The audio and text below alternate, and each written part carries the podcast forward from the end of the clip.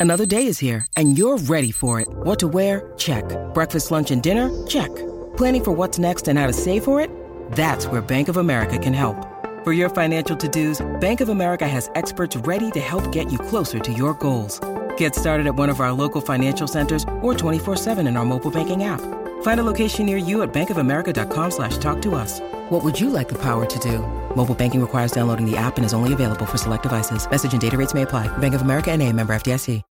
When you need mealtime inspiration, it's worth shopping Kroger, where you'll find over 30,000 mouthwatering choices that excite your inner foodie. And no matter what tasty choice you make, you'll enjoy our everyday low prices, plus extra ways to save, like digital coupons worth over $600 each week. You can also save up to $1 off per gallon at the pump with fuel points. More savings and more inspiring flavors make shopping Kroger worth it every time. Kroger, fresh for everyone. Fuel restrictions apply. You're tuning into Black and White Sports on YouTube. The no holds barred truth on sports. The main event starts now. All right, Black and White Sports supporters, we're going to talk about the Las Vegas Raiders. More specifically, we're going to talk about the fact that Davante Adams, well, he crushed Josh McDaniels' system into the ground. I mean, crushed it. There is a couple of interesting nuggets along with the said crushing that he laid on the Josh McDaniels system uh, into this interview, including about a potential quarterback, a free agent quarterback, one that we've talked about in the last day, oddly enough, on this channel. And there's also a couple of nuggets about what it might have been, and we I've done a video on this or a couple of videos on this about the fact that it's pretty clear the Raiders thought they were bringing in some kind of a veteran quarterback not named Jimmy Garoppolo. And that this system is not nearly as quarterback friendly as, say, a Kyle Shanahan system. Then we've also got a story on the fact that there's a shocking name that is joining the staff an ex longtime NFL head coach and guys, you will be surprised when you see this name. He coached a team in the league for a long time. They did have some success, but he just could not take them to the next level. I've got Raiders Beat, I got CBS Sports here. Appearing on the two G's in a podcast. In a pod podcast? Okay. Davante Adams said the scheme brought to the Raiders by Josh McDaniels required an elite quarterback to quote nickel and dime and hit on every cylinder consistently. Look, there's one thing I do know Josh McDaniels' system is not easy to learn. I know that New England had some wide receivers come in over time that could not learn this system. I've heard Chris Sims say it may be that system may be the most complicated system that there is in football, which is really odd that Mac Jones ran it so well. Just throwing that out there. But that's pretty interesting that somebody like Mac ran that offense and he felt like the offense was way too dumbed down in the Matt Patricia days. So, anyway, quote, we couldn't be consistent enough on offense to be a playoff level team. We definitely had the pieces. In my opinion, it's a going to be a whole new year next year. The system itself made it hard enough for us to succeed. You need a Tom Brady or Aaron Rodgers to go in there and have your quarterback hit on every cylinder that consistently. That offense is just a nickel and dime offense. Well, there's no doubt that New England offense is made to pick up you know, be able to throw the ball down to the running back, down the middle to your tight ends. I mean, Tom Brady's the greatest quarterback ever running that particular offense.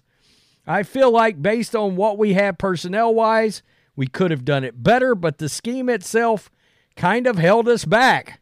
We worked with what we had, and we definitely didn't execute the best we could have at all times. Next year, with a little bit different scheme on offense, mixed with what we have personnel wise, I think we'll be able to unlock a different version of our team. Bo Bo uh, Bo Hardegree is gone. All right, that offensive staff has now been blown out of there with the Las Vegas Raiders, and uh, so they're definitely getting a new scheme. Uh, I did a video two days ago, I think it was, about Cliff Kingsbury. Based on the NFL Network report, Pierce is not going to keep many offensive coaches from McDaniels' staff, and one name that has been linked to the is uh, former Cardinals head coach Cliff Kingsbury. He runs a quarterback friendly system, guys. Interim head coach Bo Hardegree leaves Las Vegas with plenty of play calling experience, helping this offense and its young quarterback thrive late in the season, now available.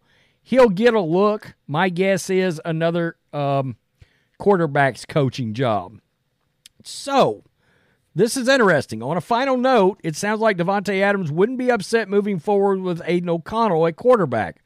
I think the kid can play, but I get it if they go veteran or they if they if they find themselves somehow able to draft. I, am sorry, but if you're not getting a Michael Penix or a Bo Nix, you know, if it's J.J. McCarthy or some, I, I, even at that, I don't know that Bo Nix and Michael Penix Jr. will be around.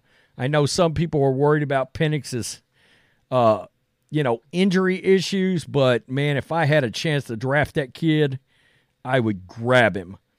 Uh, he reminds me of Steve Air McNair. If anybody's old enough to know who that is, that dude was one hell of a quarterback. Assuming that doesn't happen, Davante also mentioned Kirk Cousins as a quarterback that he has a lot of respect for, which might be something to keep in mind as the Raiders enter the offseason as a strong candidate to make an aggressive move for quarterback. Well, I mean, look, you got Michael Mayer. You got Jakobi Meyers. You got Davante Adams. You drop Kirk Cousins in there, and you're winning 11 or 12 games next year, I think. I, I believe that. I mean, that defense is very good. And if they can run it back with that defense, look out. I mean, the Raiders could be a very good team.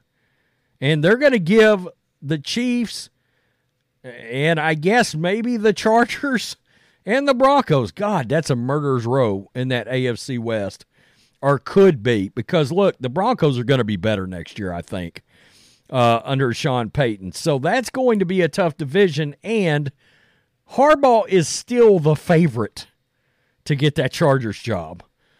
Look at this, guys. Marvin Lewis Marvin Lewis. Now, I'm not going to lie to you. When I saw this, my first thought, and I always think this, and I understand why they want to bring on former veteran assistant coaches. Tom Coughlin is helping out Antonio Pierce and has been helping out Antonio Pierce. Of course, he played for uh, Coughlin. But Marvin Lewis is going to, it looks like, join this staff in some kind of capacity. Now, every time I see one of these longtime coaches, I'm like, well, if this thing crashes and burns, they've got the interim head coach already on the team. But I don't suspect that's going to happen. But I, I don't think Marvin Lewis ever thought he'd be without a job like this. Uh, I think he's wanted to coach, but I don't know if he'll ever get back in the league in that way. So as NFL media notes, one coach expected to be with the Raiders in some capacity is Marvin Lewis. Pierce brought in Lewis to help him after he was named interim head coach, and now Lewis is expected to be on the staff in a more formal capacity going forward. Okay, I mean Lewis, Lewis and Coughlin both. I get it. That's a lot of combined NFL knowledge old school NFL knowledge. I like that a lot. Lewis, who coached Pierce when he was playing in Washington, last held an NFL job title back in 2018 when he was still the head coach of the Bengals. Since then, he was at Arizona State. Okay, that makes a lot of sense. And co defensive coordinator in 2020 before helping Pierce this past season in Vegas. While Lewis may be coming aboard in, a more official capacity, The offensive side of the ball is likely to look a lot different, and it goes on to talk about getting rid of Hardegree, um, which we just talked about. But that's a pretty surprising name to hear that's going to be officially joining the staff. We don't know what his title's going to be. I I'm, I can only guess that it's going to be as assistant coach, maybe even assistant head coach. You know, that title does exist on some teams. May I, I wouldn't expect him to be he's not going to be defensive coordinator unless Patrick Graham gets a job and even then I kind of doubt it. And I don't know what other role. Look, an old school guy like Marvin Lewis has been around forever. You don't want to name him necessarily like linebackers coach. He might be willing to do it. I don't know. But they would say, okay, linebackers coach slash senior defensive assistant, you know, associate head coach, something that also allows them to pay him a more respectable salary. That's part of that too. That's the same exact thing that the New Orleans Saints, or maybe even some other team, may be willing to do with Jon Gruden, right?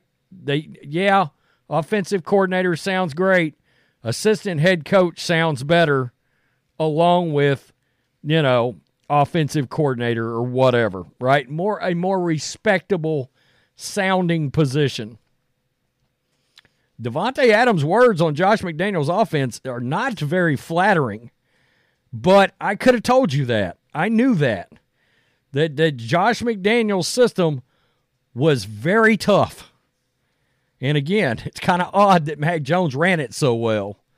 But there have been a lot of quarterbacks and a lot of wide receivers. Everybody remember Chad Ochocinco? He didn't last long on the Patriots. Why? He couldn't learn the offense. He couldn't figure the scheme out, literally. It was too complicated. I mean, he's got like one play. He can have one play, one pass play, and then like seven extensions off of one play and like four routes in a play and then four extensions off of each route.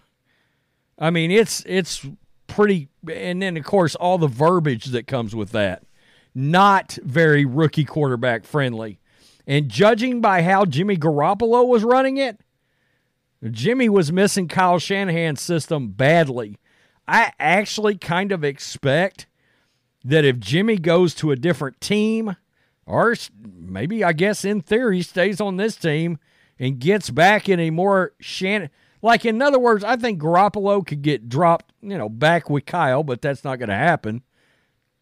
But he could get dropped back with Kevin O'Connell, you know, Sean McVay, and, and as a starter, wouldn't shock me. Somebody like Jimmy Garoppolo throws 28, 30 touchdowns, and everybody would think, well, Jimmy's washed. No, in the right offense, I don't think he is. I think Jimmy Garoppolo was miserable this year. He said he had fun, but I think he was, believe it or not, even with New England ties, I think he also was miserable under Josh McDaniels. I mean, who would have thought it? He got that job because of Josh. I don't think he was having a very good time. Tell me what you think. Peace. I'm out. Till next time. Thanks for watching the show. Be sure to like, comment, and subscribe. Be sure to tune in next time on Black and White Sports.